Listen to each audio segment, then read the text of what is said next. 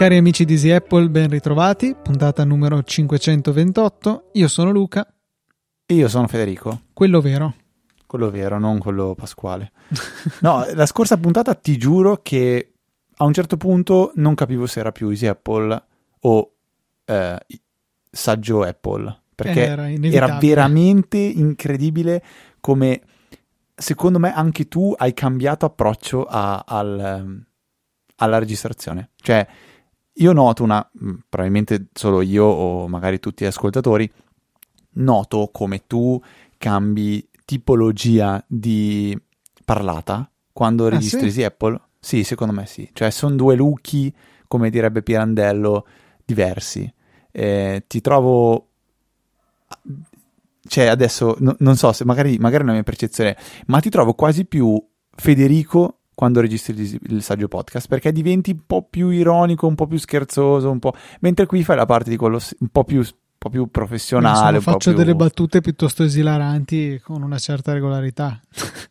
eh, no. Eh, no, no, no, beh, adesso, al di là di tutto questo, non sto dicendo che qua non fai ridere, però dico che eh, sento questa differenza e ho, ho sentito proprio questo, questo, cambio di approccio.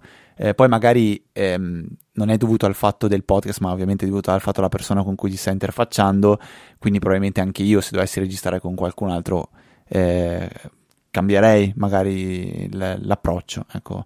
Però infatti anche se non sbaglio su, su Twitter aveva scritto Mireia Novella che ha commentato non mi ricordo cosa dicendo sto ascoltando l'ultima puntata del saggio podcast e poi ho detto no cavolo aspetta mi sono confusa è l'ultima puntata di Easy Apple eh, però dai è stata una puntata che cioè o meglio puntata se posso dire eh, più, che, più che puntata commentare un po' il keynote confermo un po' quello che avete detto voi perché il riassunto è che è stato un keynote veramente noioso eh, tu dici che ti sei distratto dal, dal, dal, guardarlo perché usavi l'iPhone, io ti dico che proprio certi pezzi non, non li ho neanche più visti perché è, neanche, è un keynote che non ho potuto vedere in diretta perché eh, sapevate, cioè, eh, penso l'abbiamo detto più di una volta, era, era, il mio compleanno quindi ero fuori a cena, non ho, non ho visto il keynote in diretta e non sono neanche tornato a casa con quella voglia di dire oh mi guardo il keynote così recupero. Perché non lo so, non, non c'è stato niente che mi ha, mi ha, attirato minimamente al di là dell'iPad mini,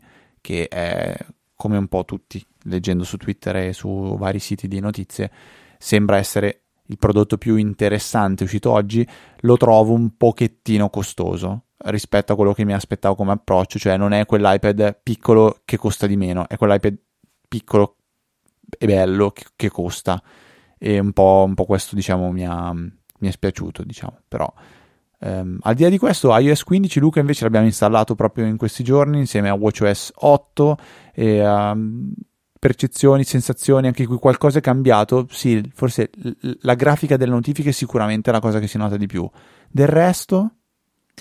Ma guarda, uh, allora mi sono ricordato per caso lunedì di installarlo e l'ho, sì, non, non ho notato grossissimi cambiamenti. Ho, ho visto una cosa che è stata segnalata su Twitter, avevo visto su Twitter, che nelle mappe che hanno guadagnato tipo la settimana scorsa poco di più, la, un dettaglio molto maggiore, quelle di Apple, che sono enormemente migliorate, no, non risolvono la questione dei punti di interesse, ma le mappe in sé sono molto più belle, gli edifici disegnati molto meglio, eh, più dettaglio sui prati, eccetera.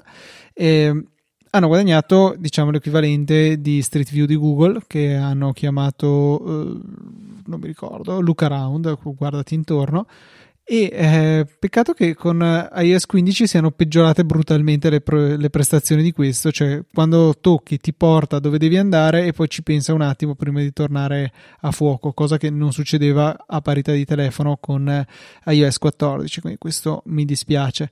Eh, altra cosa che però è fatta bene, eh? Cioè la navigazione quella lì è proprio bella, bella. È molto, molto meglio. La trovo più fluida. Sì, sì, sì, anche secondo me cioè, proprio è, è, decisamente preferibile a quella di Google. Per la mia, per la mia, mm, cioè per i miei test che ho fatto, trovo comunque più completezza nelle informazioni che ha a disposizione Google, perché in certe viette eh, non, non, non, c'era, non c'era possibilità di entrare.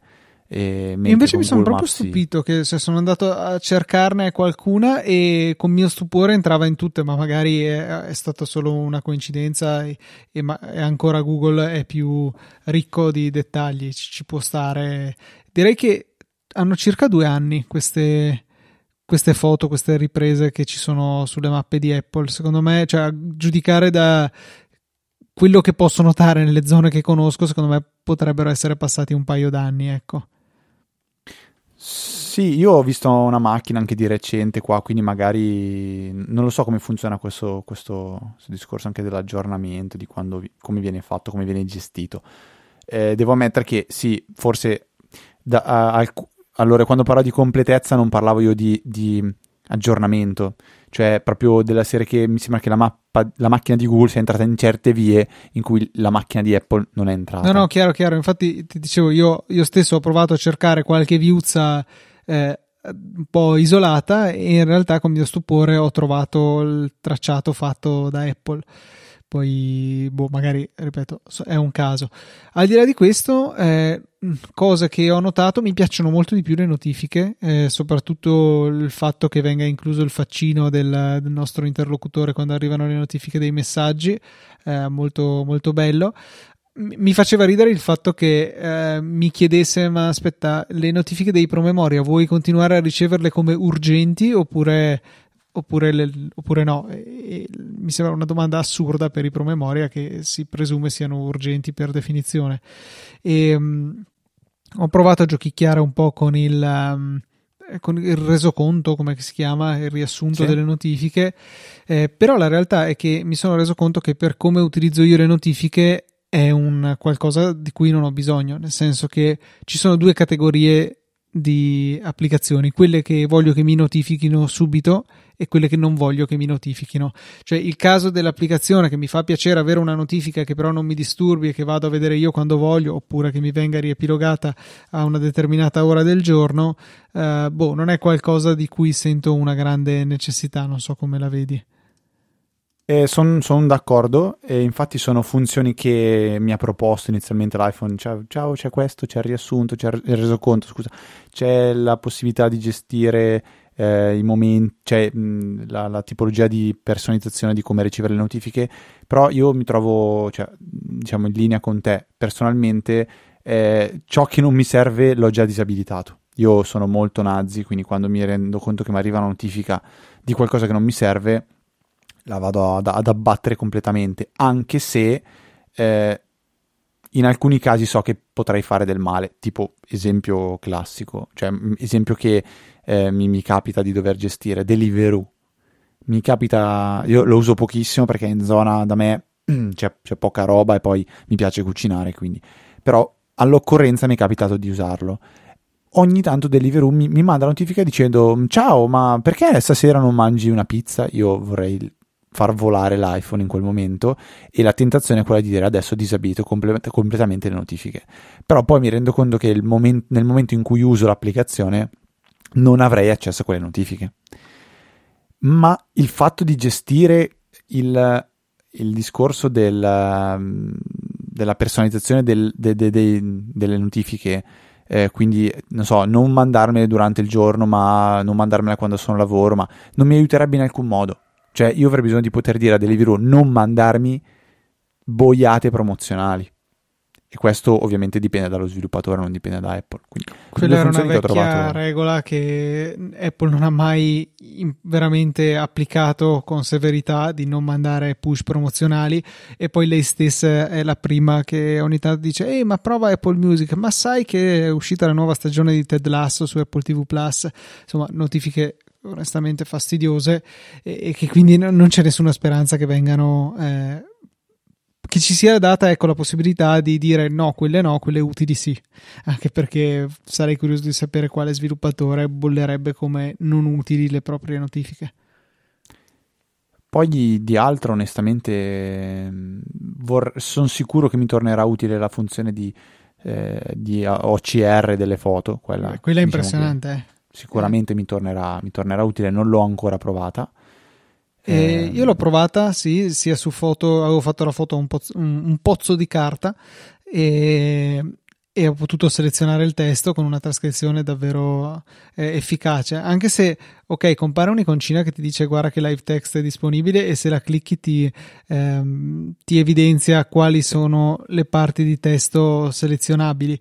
Eh, e se no, cioè, devi proprio fare come se fosse una pagina web. Tieni premuto e appare lo strumento di selezione e si può fare eh, un po' quello che si vuole. Eh, e funziona mo- anche con le foto già presenti nel rullino. Esatto, la, la, foto in questione con cui l'ho provato era stata scattata prima dell'aggiornamento ad iOS 15, quindi è interessante anche questa cosa, per cui anche a, mh, a ritroso mi ha permesso di uh, andare a, a a riconoscere del testo senza lag, senza assolutamente niente, quindi molto molto bello. E um, altra cosa che è notevole secondo me nell'applicazione fotocamera è il fatto che se inquadri un codice QR ti fa una sorta di visione in realtà aumentata dove attacca sotto al QR eh, un dettaglio su che cos'è. Ad esempio, se è un contatto di una rubrica tipo quelli che si trovano sui biglietti da visita, ti viene fuori Federico Travaini e man mano che tu muovi il biglietto da visita nell'inquadratura, eh, questa scritta segue il QR. Oppure se è un numero di telefono, eh, viene fuori quello e poi toccandolo si va direttamente sul sito, si chiama il numero, si aggiunge il contatto alla rubrica, insomma quello che c'è da fare. Non è più come con iOS 14 che arrivava una notifica quando si inquadrava, ma è proprio un qualcosa di contestualizzato nell'inquadratura che, che mi è piaciuto molto.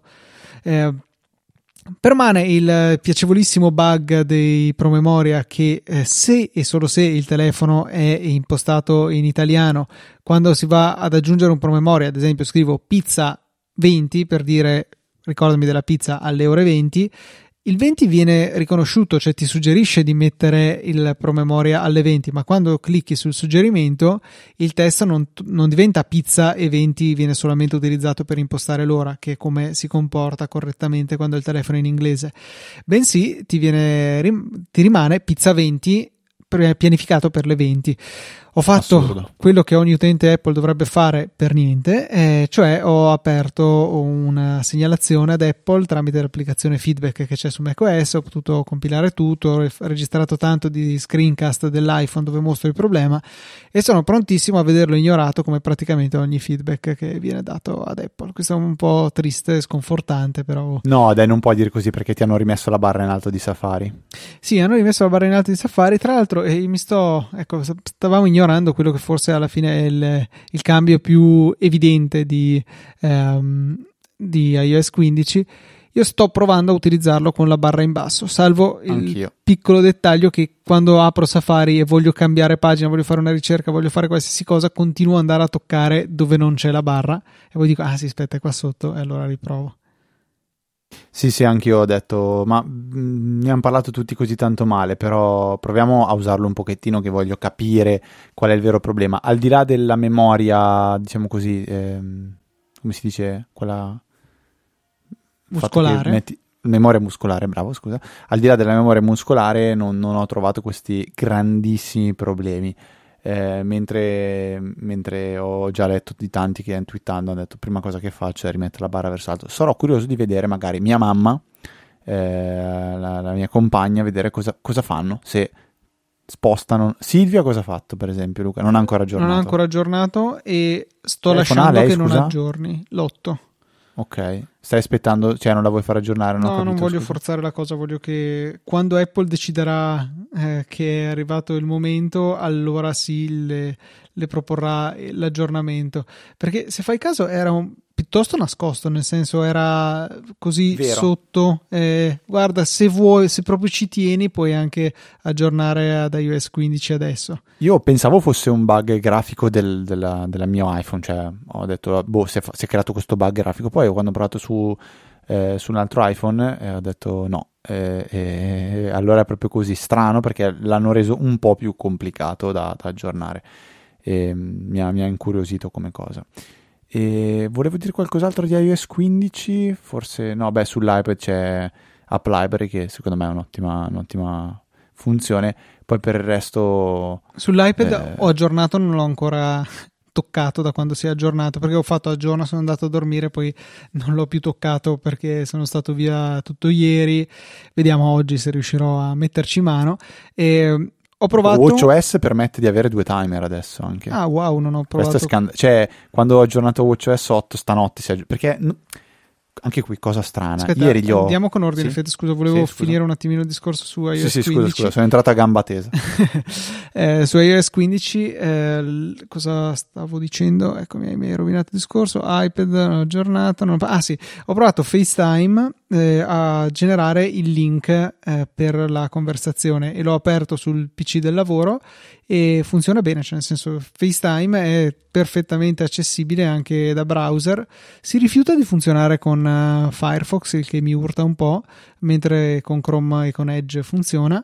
E però ecco la qualità video è discreta, la facilità di accesso è ottima, chiaro non sarà qualcosa in grado di sostituire Zoom perché insomma Zoom è molto più ricco di funzioni, eh, però per una conversazione così magari tra amici in cui eh, c'è bisogno di coordinarsi se magari non sia già alla fine che è strana come caso d'uso la conversazione o su whatsapp o su telegram durante le quali si possono usare le funzioni integrate c'è anche facetime come opzione e oh, funziona bene sugli iphone è estremamente integrato quindi positivo eh, non ho ancora avuto modo di provare l'altra cosa che mi allettava del nuovo FaceTime, e cioè la riduzione del rumore. L'audio spaziale mi interessa gran poco e poi non ho delle AirPods compatibili, ma la riduzione del rumore in chiamata secondo me è qualcosa di veramente interessante e che magari Fede potremmo provare anche dopo. Magari ci chiamiamo su FaceTime e io accendo il phone o qualcosa del genere. Ma eh, hai ancora le AirPods Proveri? Ho le Proveri 2. Le veri Pro. Le ve- Beh, questa mi piace, le veri pro, quelle poveri. Ok, esatto, quella lì. È ora di perderle. No, no, scherzo. No, dai, assolutamente no. Eventualmente ne riparliamo qualora dovesse uscire il nuovo modello che si vocifera possa essere più o meno alle porte. Eh, per adesso in realtà vanno bene. Non ho. Cosa non vorresti ho di più? Niente. Cioè, cioè nuovo. Boh non lo so, cioè, eh, la realtà è che non ho bisogno di cambiarle, mi ci trovo bene e quindi eh, se non rilasciano niente meglio perché così ho, anche eventuali scimmie possono essere sedate dicendo no guarda non c'è niente di nuovo, eh, aspettiamo che escano quelle nuove. Di, di, Apple Watch 8 invece volevo dire che ieri ho provato ad aggiornare dopo aver aggiornato iOS 15 ho detto aggiorno anche l'Apple Watch ma mi ha praticamente obbligato a dire lo aggiorno stanotte cioè non te lo aggiorno adesso stanotte lo aggiorno. Quindi io ho aspettato la notte, la mattina mi sono svegliato, ho guardato quali sono le, le novità, al di là di, di, qualcosa che non mi ricordo neanche. Ho visto due cose curiose. La prima era, eh, mi ha ricordato il discorso dei timer, cioè scritto che si possono imputare multi-timer, che è una cosa wow, cioè 2021. E l'altra invece l'assistive touch, quello che dovrebbe riconoscere se fai il pugno, se apri la mano per rifare delle azioni. Questa è una, è una funzione che vorrei, vorrei esplorare perché mi ha, mi ha un po' incuriosito. Speriamo funzioni decentemente. Come mai non ti lasciava fare l'aggiornamento? Cioè a me di solito dice la batteria deve essere almeno al 50% e devi essere in carica, però poi... Anche a me, ma l'ho, l'ho, ho confermato l'aggiornamento, ma poi praticamente è diventato opaco il pulsante per, per, per farlo aggiornare e mi ha detto lo aggiorno stanotte. Ah, ok, vabbè. Fa non, non so esattamente, esattamente perché.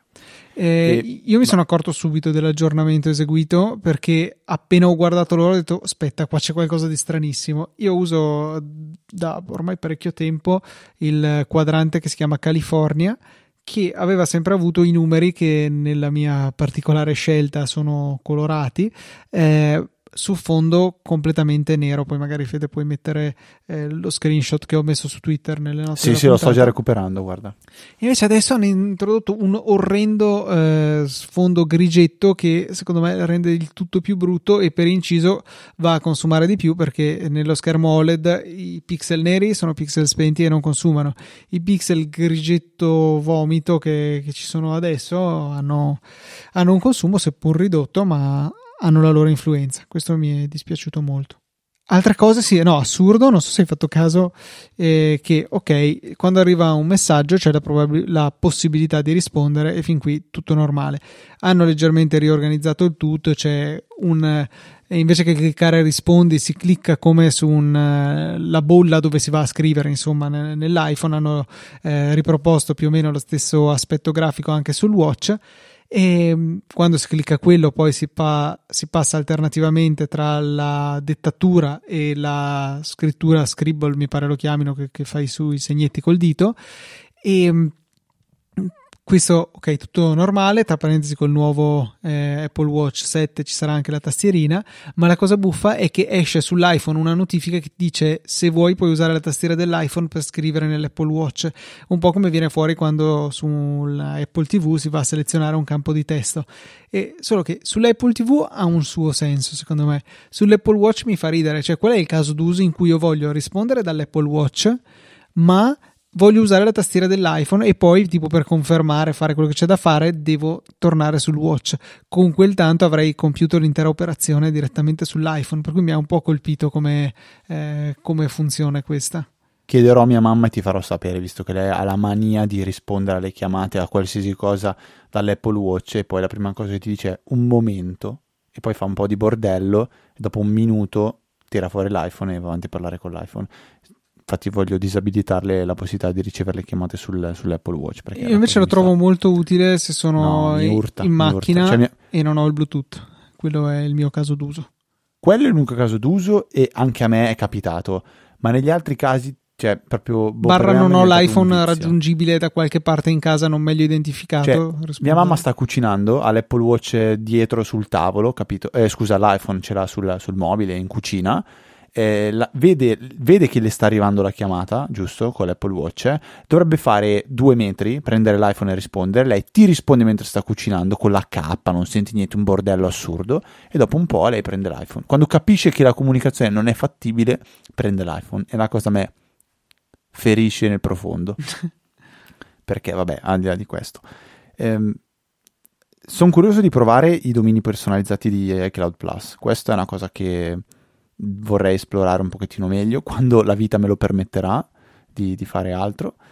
E poi in realtà volevo fare un follow up, Luca, sul discorso QR code. Non, okay. non, o QR, dipende com- come si dice su Easy Apple, QR o, QR, o QR? Eh, QR direi. Perfetto, QR code. Eh...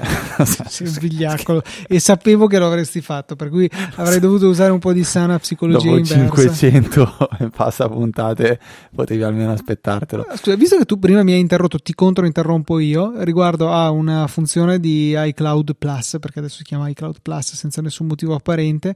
E la funzionalità Private Relay, che in italiano si chiama relay privato, eh, che ci dovrebbe garantire una migliore privacy, eh, di fatto rimbalzando su server di partner di Apple, che nel mio caso è sempre stato quasi sempre Cloudflare. Eh, ok, simpatico, eh, funziona su Safari e sulle connessioni non cifrate che dovessero fare le app, cioè quasi niente, eh, solo che eh, ha un un prezzo piuttosto pesante che si paga in termini di banda, cioè non l'ho mai visto superare i 50 megabit eh, se abilitato, quindi eh, in presenza di connessioni superiori ai 50 megabit si vede l'effetto, poi uno mi può dire con 50 megabit su internet su Safari ci navighi tranquillamente, io posso anche essere d'accordo, però ecco siamo coscienti che c'è questa, eh, questo costo in termini di prestazioni, ma continua pure.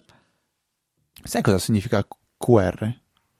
Mm, non lo so. Cioè, l- l'ho detto perché in questo momento non Quadro robotico, forse. No, QR, no, no, cioè proprio la Q sta per e la R sta per. Quadro robotico.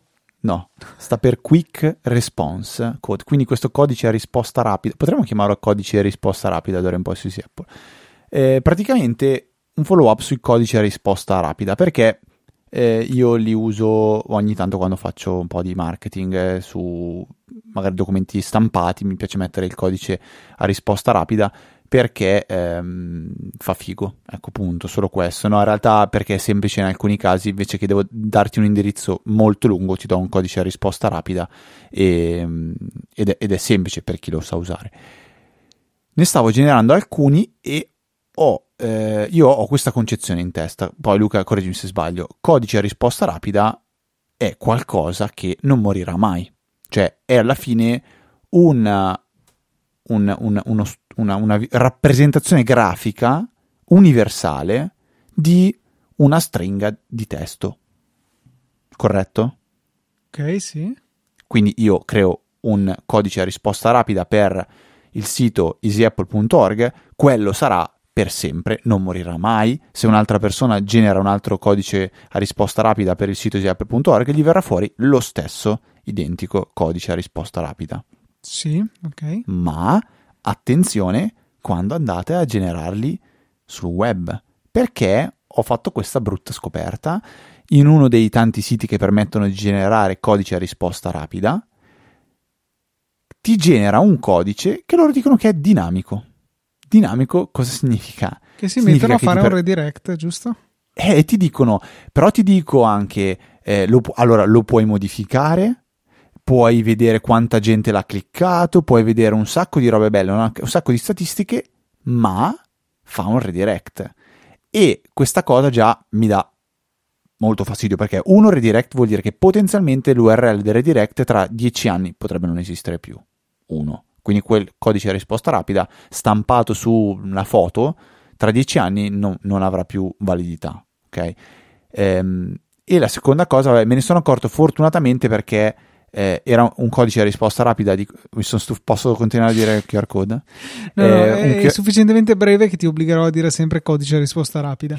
Ok, codice a risposta rapida, un CRA. Richiamiamo, richiami- facciamo come i francesi, non lo chiamiamo QR code, lo chiamiamo CRA, No, CRR. codice risposta rapida. CRR, sì, vabbè, dai, vabbè, CRR. Anzi, lo chiameremo Allora, un crr.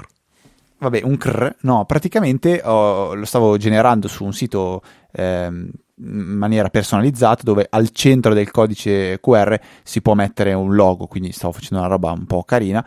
Poi io mi è caduto l'occhio dicendo eh, fino a eh, tipo, no, ehm, il- i codici dinamici eh, ne puoi avere solo uno col piano gratuito, dopodiché si disa- finito il periodo di prova si disattivano. Detto, che cavolo sta succedendo?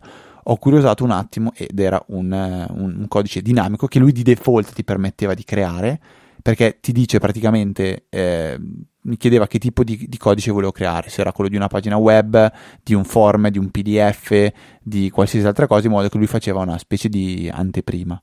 E poi in basso, in angolino, dovevi aprire una tendina e ti faceva vedere quelli statici. Quelli statici sono i classici. Ecco, quindi è semplicemente una cosa per dire, se dovesse capitarvi di generare un codice QR, immagino farete come me, cioè vade- andate su Google e scrivete sulla barra di, di ricerca eh, QR code generatore o free generator, qualcosa del genere. Ecco, attenti di aver generato un codice QR che sia statico e non dinamico.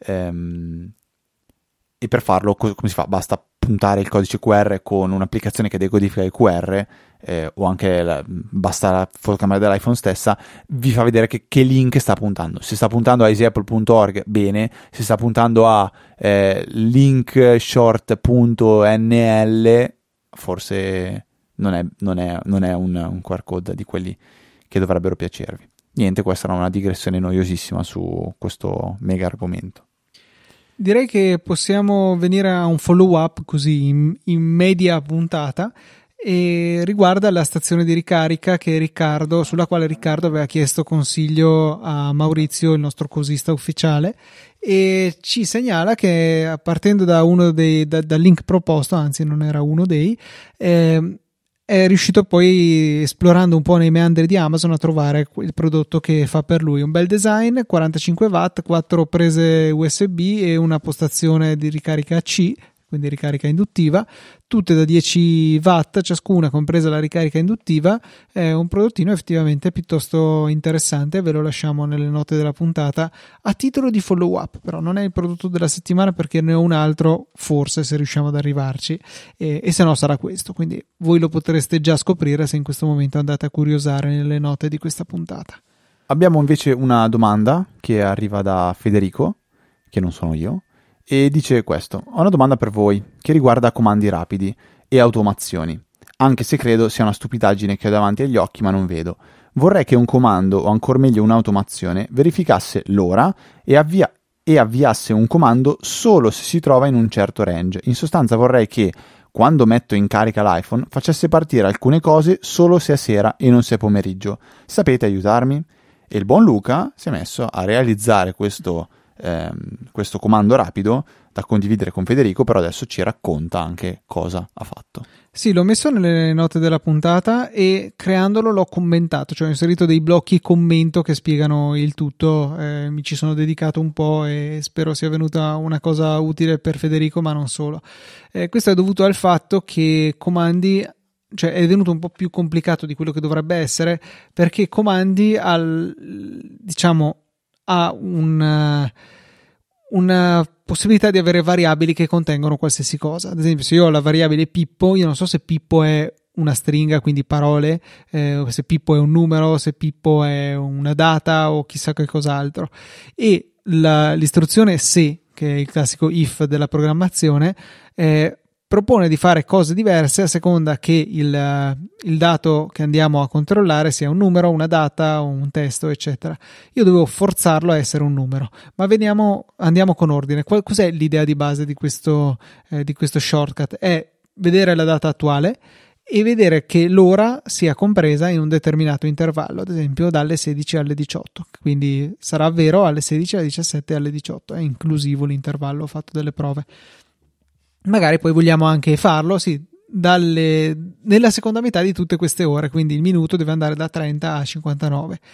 Il primo passo è salvarsi la data attuale in una variabile e dopodiché bisogna salvare in altre due variabili l'ora e il minuto. Come si fa? Con il comando imposta la variabile che consente appunto di dire come vogliamo chiamare questa variabile, ora o minuto nei due casi, e il valore da assegnare a questa variabile è derivato da quello salvato prima, che era la data attuale. Su questa data attuale c'è la possibilità di indicare la formattazione richiesta, potrebbe essere magari la data per esteso, l'ora senza la data o quello che vogliamo. Io ho scelto il formato personalizzato in modo da poter salvare una eh, eh, una variabile che contiene solo l'ora, l'altra solamente il minuto. Quando si clicca personalizzato, già iOS dà un, una stringa predefinita che contiene praticamente tutto quello che è possibile chiedere, tutti diciamo i segni a posto che rappresentano i minuti, che rappresentano le ore, che rappresentano quello che c'è da rappresentare. Ehm, nel nostro caso WH maiuscola rappresenta il, l'ora e WM minuscola rappresenta il minuto. Fatto questo, sembrerebbe semplice, basta andare a eh, indicare il, il, range che ci interessa. Quindi, se ora è tra 16 e 18, fai cose. Però non basta questo. Il problema viene dal fatto che appunto non sono dei numeri, sono delle stringhe per quello che riguarda iOS, quindi non mi permette di dire è compreso tra bisogna fare un accrocchio assurdo per riuscire a costringerle ad essere dei numeri, cioè fare dei conti. A quel punto lì, utilizzandole per fare dei conti, vengono forzate a essere dei numeri.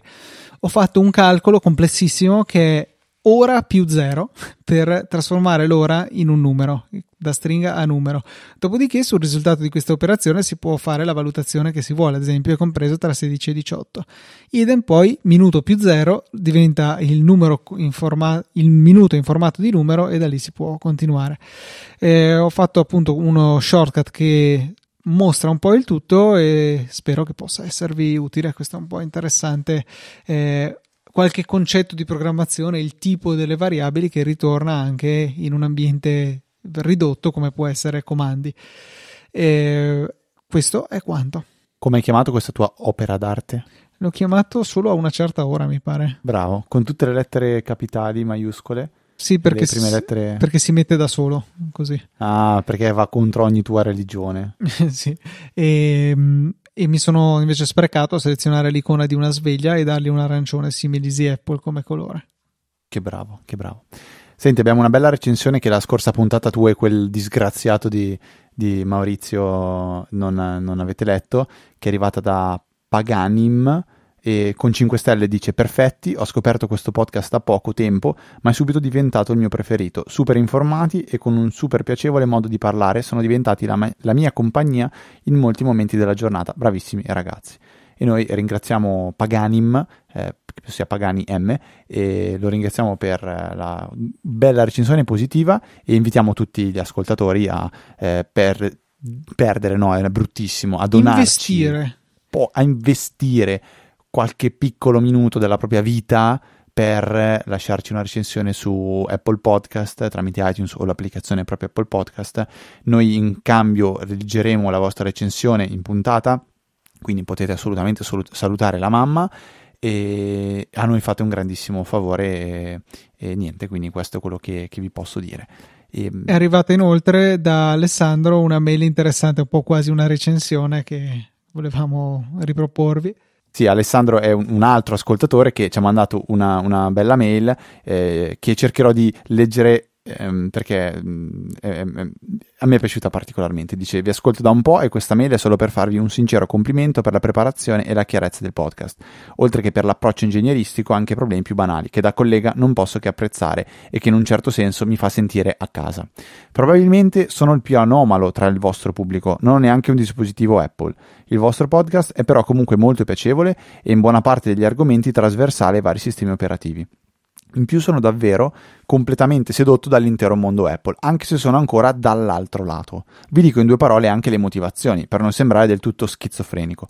Per quanto riguarda Android, mi resta difficile pensare di rinunciare ad alcune feature che uso tanto, come la registrazione nativa di tutte le chiamate integrate nel dialer, automatica e senza avviso all'interlocutore, rimasto solo su qualche vecchio Huawei come il mio Mate 10 Pro e sugli Asus benedetti piccola NDR non penso sia legale. No, esatto. Ho uno smartwatch con una batteria che dura 10 giorni, mentre per quanto riguarda il mondo dei PC notebook, essendo un ingegnere civile, ho bisogno di software che esistono solo per Windows ed essendo libero professionista non ho un confine netto tra macchine da lavoro e macchine a tempo libero. Dunque il desktop di casa ed il notebook spesso assolvono allo, alle funzioni di entrambi i mondi e sembra un po' uno spreco raddoppiarle.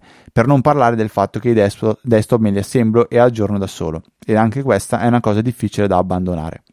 Magari nel corso delle puntate troverò qualche scusa per cedere al fascino della mela. Vi lascio un caffè su Stripe da bere idealmente insieme. A venerdì. Alessandro. Allora, è interessante perché ehm, mi è piaciuto come lui abbia voluto raccontarci come mai eh, ascolta Easy Apple nonostante non, ascol- non, abbia nessun dispositivo Apple, quindi ha un fascino al di là degli argomenti che possono essere trasversali e su questo ne sono d'accordo, per esempio quando avevo fatto la puntata dedicata al mondo del lavoro è un qualcosa che era totalmente trasversale. E, ehm, e sui freni, allora sul discorso del telefono io posso forse, forse, capirlo, nel senso che oggi sarei curioso di capire a che livello arriva un Android, eh, quanto mi troverei bene con un Android e quanto mi troverei, cioè cosa mi mancherebbe.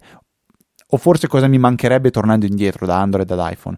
Il discorso delle chiamate sono 9 su 10 sicuro che sia illegale registrare una conversazione senza che l'interlocutore lo sappia, però posso capire che se non ne fai uso, non fai altro, diciamo che lo sai solo tu. Ecco, quindi diciamo può essere altro. utile a me quando, quando mi chiamano i call center per rendervi partecipi della mia sofferenza. Oh, esatto. Poi lo smartwatch che la batteria dura 10 giorni personalmente è qualcosa che non ne sento minimamente la necessità.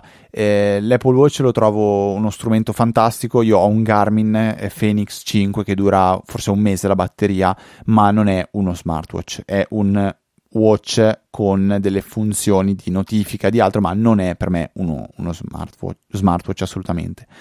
Per quanto riguarda il computer, io capisco e condivido la tua passione per assemblare il computer e usarlo. Io non l'ho mai assemblato, però ho un computer assemblato dal caro amico Maurizio e, e, mi piace usarlo, ho delle necessità anche per, per, quanto riguarda per esempio il gaming e altro, però poi io quello che farei se fossi in te è di avere un portatile Apple per due motivi. Uno perché almeno ti togli questo maledetto sfizio puoi ascoltare Easy Apple magari anche partecipando con eh, il, tuo, il tuo portatile. Eh, due, perché è una macchina mostruosa, eh, il processore M1 è qualcosa di inarrivabile oggi, io non vedo l'ora di poterlo, poterlo tastare con le, con le, mie mani, posso solo sentire tutte le lodi che Luca ogni settimana eh, mi, mi recita. E tre, perché sì è vero, un M1 non può non può far girare Windows oggi, però tu avendo un desktop a casa puoi tranquillamente connetterti in desktop remoto, magari lavorare in questa maniera qua, che non sarà al massimo dell'eff- del, diciamo, dell'efficienza, però ti permette di lavorare, da provare secondo me come soluzione. il guadagno è quello poi di goderti, secondo me, il computer. Io lo dico ogni volta, non so come eh, si possa provare piacere a usare un computer Windows. Cioè, non riesco proprio a capirlo. È uno mi, strumento, mi... non è un piacere, diciamo. Esatto, cioè io vivo questa grossa differenza che eh, per chi ama usare il computer eh, trovo veramente cioè, un investimento importante quello di avere secondo me un Mac e non un computer Windows, appunto. Questo è un po' il mio ragionamento per, per, per, tutte le 500 e passa puntate che, che, abbiamo registrato.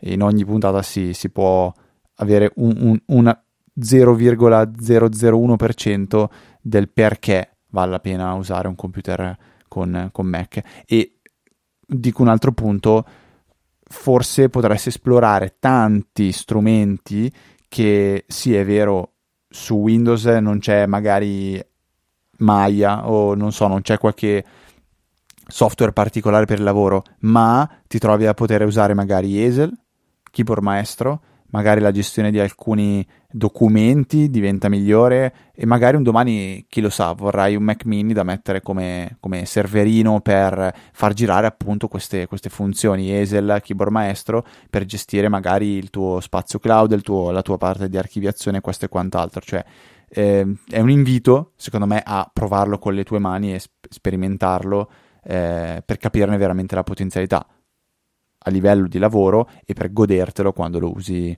ehm, per, per, le cose personali. Ecco. Se vuoi dare un'occhiata, tra l'altro, a proposito di ingegneri che usano Mac, è il, ehm, il blog di Dr. Drang, eh, che appunto lui è un ingegnere civile e vive su Mac, quindi magari sono altri lavori, però insomma ci sono anche delle branche dell'ingegneria dove il Mac si presta bene, poi oh, se serve Inventor, dico io, magari il Mac non è sicuramente la scelta giusta. Proseguendo invece, tornando un po' in ambito iOS 5, Simone ci ha segnalato su Chat un articolo piuttosto interessante di 9 to 5 Mac che eh, ci presenta delle estensioni per Safari, perché ecco, una grossa novità è la presenza di estensioni sicuramente più ricche di funzionalità, o meglio, la presenza di estensioni punto per Safari su iOS. Una di queste è OnePassword che ci porta a un'esperienza d'uso molto più simile a quella che avevamo che siamo abituati ad avere su desktop con il, sotto il campo dell'username e della password dove appare una tendina per selezionare l'account da utilizzare qualora ce ne fosse più di uno che apro una parentesi nella parentesi ha il difetto che eh, non richiede ogni volta la password di OnePassword o il Face ID o quello che è, il che non mi piace tantissimo, devo studiare un po' nelle impostazioni se è possibile fare diversamente, eh, però dall'altro lato rende molto più facile eh, la gestione quelle volte che a me capitano in cui OnePassword non gestisce perfettamente più credenziali per sottodomini diversi eh, del, dello stesso sito. Faccio un esempio eh, io ho rubato il dominio zorzi.it che penso che sia di quelli dei camion e internamente lo uso per la mia LAN, eh, ok? Perché non comprerò camion dai miei omonimi e quindi lo utilizzo per i fatti miei e ho magari più servizi potrei avere ad esempio che ne so unify.zorzi.it per l'accesso al controller unify eh, zeus.zorzi.it è il mio NAS eccetera eccetera. E tutti questi hanno credenziali diverse. Peccato che come era prima con il completamento della tastiera io magari avevo 10 proposte per l'utente Luca eh, che però non sapevo quale utente Luca fosse, quello del NAS, quello del controller Unify, eccetera. Adesso con uh, la nuova estensione si vede anche la descrizione che ho inserito, quindi potrebbe essere Luca NAS, per esempio, e quindi mi consente una gestione migliore. Ecco.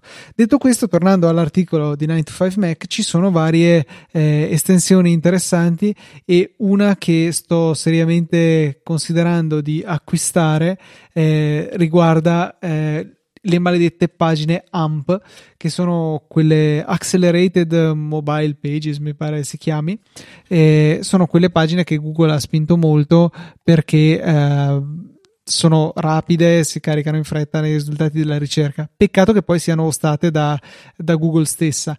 Eh, in realtà non lo vedo qua nel, nella lista, ma ve la segnalo io perché l'ho visto nel loro screenshot e nella loro immagine iniziale, però poi non è linkata.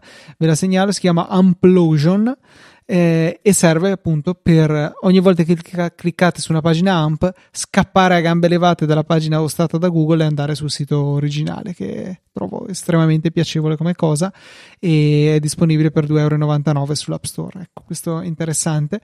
E detto questo, date un'occhiata a questa, questo piccolo riepilogo di 9 to 5 Mac che penso barra spero linki anche al, al riassunto che è presente sull'App Store come quelle specie di storie che, che loro mettono dove vengono raccolte più, più app. Luca, un brevissimo, brevissimo consiglio che mi è venuto in mente proprio adesso una, riguardo un argomento di, di, cui abbiamo parlato in, pre, in pre-puntata.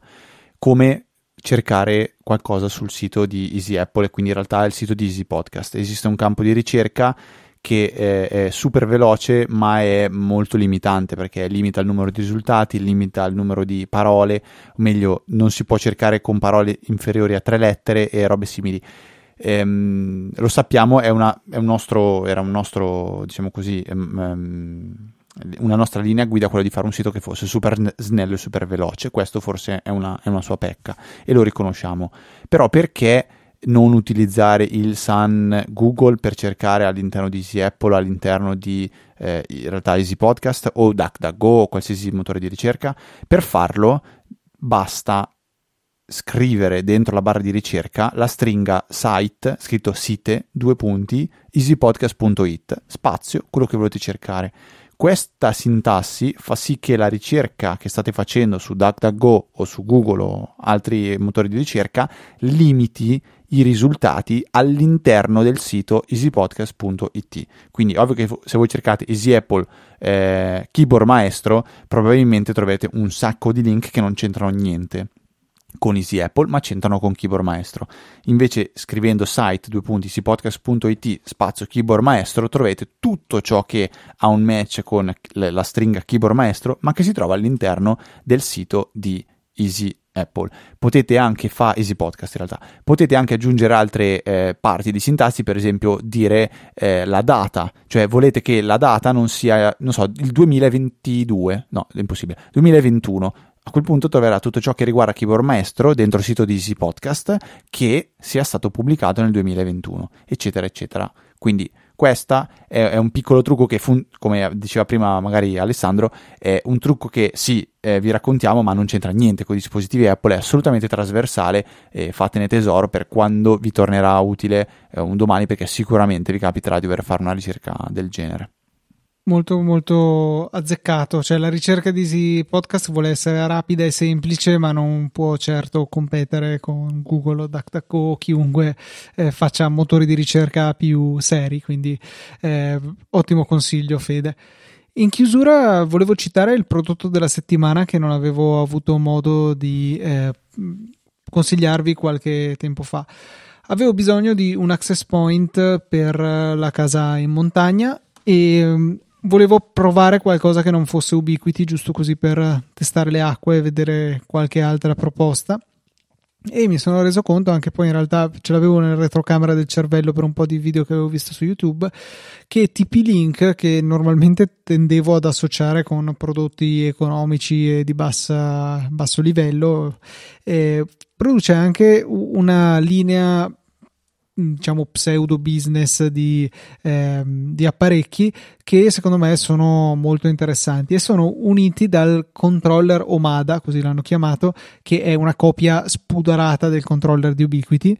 Eh, però eh, permette di controllare in maniera centralizzata diversi dispositivi, tra cui il uh, facilmente nominato EAP245 è un access point eh, WiFi 5, quindi il wireless AC, eh, di, che consente una velocità fino a 1300 megabit su 5 GHz, in pratica è un 3x3, eh, un MIMO 3x3 e funziona bene, cioè ha tutte le funzionalità che servono, si alimenta tramite Power over Ethernet che è estremamente comodo, dispone di una seconda porta di rete in cascata se abbiamo bisogno di collegare qualcos'altro e a differenza degli Ubiquiti può anche funzionare in modalità totalmente standalone, cioè eh, senza essere legato a un controller ma accedendo alla classica interfaccia web che eh, si ottiene su quasi tutti i, i dispositivi consumer, diciamo.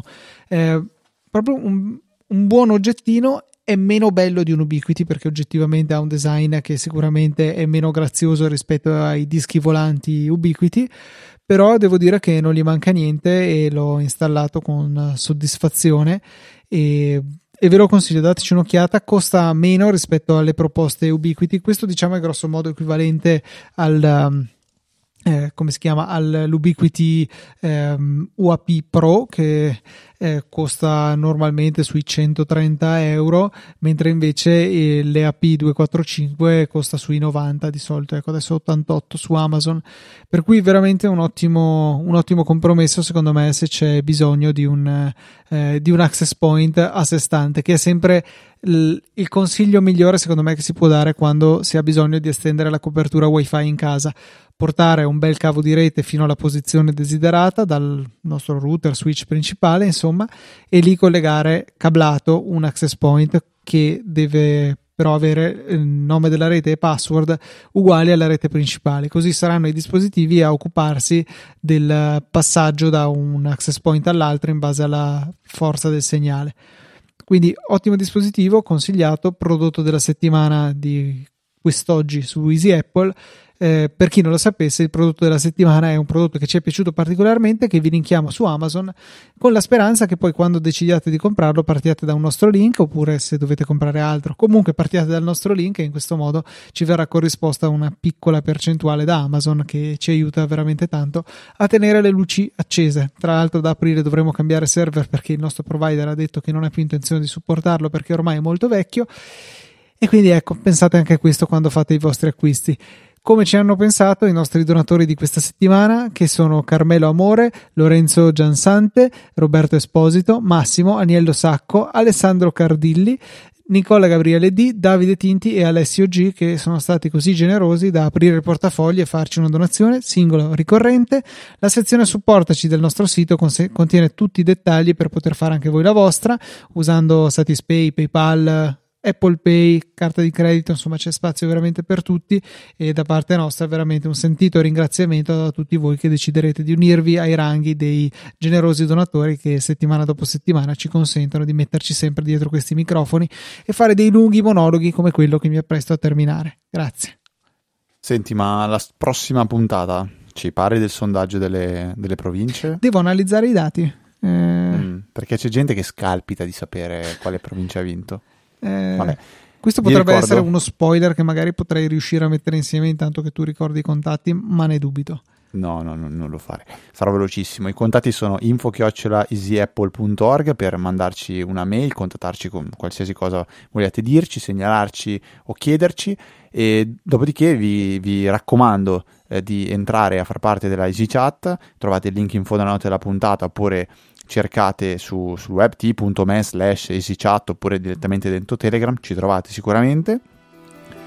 Io e Luca siamo presenti su Twitter con i nostri account, siamo ftrava e lucatnt e per questa 528esima puntata direi che è assolutamente tutto. Un saluto da Federico. Un saluto da Luca. E noi ci sentiamo la settimana prossima, venerdì, ore 17, con una nuova puntata di Easy Apple.